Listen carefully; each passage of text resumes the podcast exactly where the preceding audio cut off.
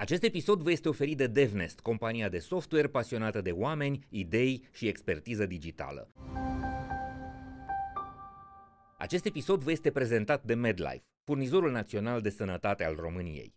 Uh-huh. Pentru că avem foarte mulți dintre noi joburi creative, trebuie să ne folosim creierul, trebuie să adăugăm ceva, trebuie să ne descoperim potențialul, trebuie să creștem. Sistemul ăsta ne ajută să ajungem acolo. Paradigma de leadership cumva pleca de la premiza că oamenii prin natură sunt lene și rolul managerului sau rolul liderului e să se asigure că toată lumea lucrează, toată lumea produce. Și cred că e o paradigmă falsă, cred că nu funcționează, iar în momentul în care a apărut pandemia, schimbarea mare, cel puțin mie așa mi se pare, este că n-ai mai putut să faci micromanagement.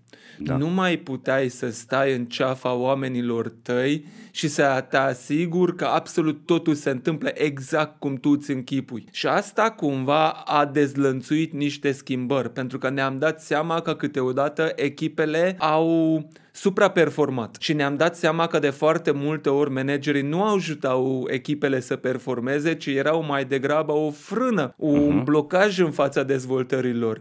Ne-am dat seama că paradigma pe care tot repetăm că nu se poate munci de acasă e una falsă. Se poate munci, producția n-a scăzut, nu s-a schimbat nimic fundamental, funcționăm, trăim. Și multe prezumții cu care am plecat că trebuie să stăm X ore la muncă, e bine să stai peste program, e bine să ai control asupra oamenilor și așa mai departe, toate aceste paradigme par să nu mai fie valabile.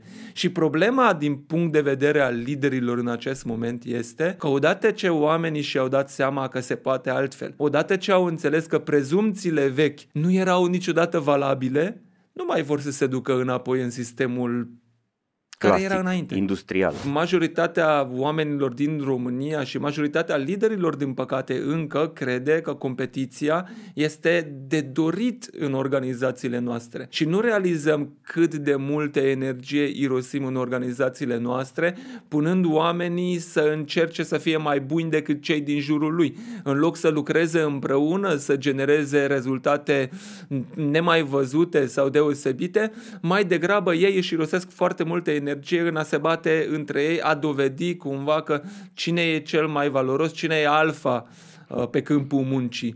Iarăși perfecționismul la noi este o caracteristică foarte puternică în general în organizații și iarăși considerăm că perfecționismul este o caracteristică bună, este un comportament de dorit între oameni și nu ne dăm seama că perfecționismul deseori ne oprește să ajungem la rezultate.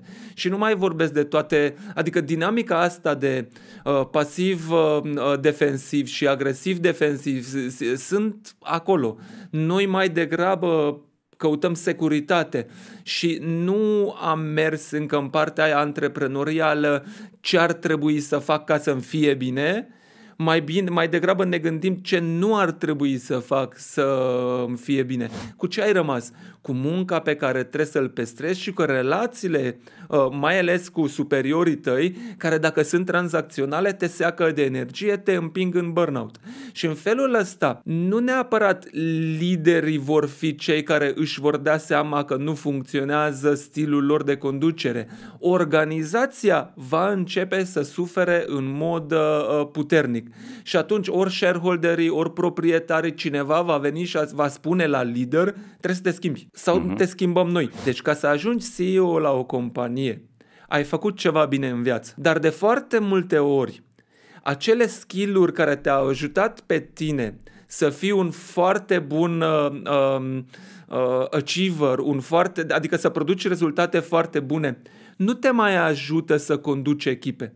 Și aici, de foarte multe ori, nu reușim să ne actualizăm gândirea și asta e o problemă. Stăm cu obiceiurile noastre vechi pentru că acele obiceiuri ne-a adus succes în trecut și nu este reavoință, e blind spot, e frică și suntem crescuți. Asta e, dacă e să ne uităm la cultura noastră, e cumva bazată pe frică. Ni se spune că, bă, ai grijă, după râs întotdeauna vine plânsul. Și atunci în mentalitatea asta e foarte greu să te duci spre încredere, să încerci să pari vulnerabil, să încerci lucruri la care nu ești bun. Pentru că orice CEO care a fost CEO prima dată în viața lui, și mi-aduc aminte de primul mandat, face foarte multe greșeli.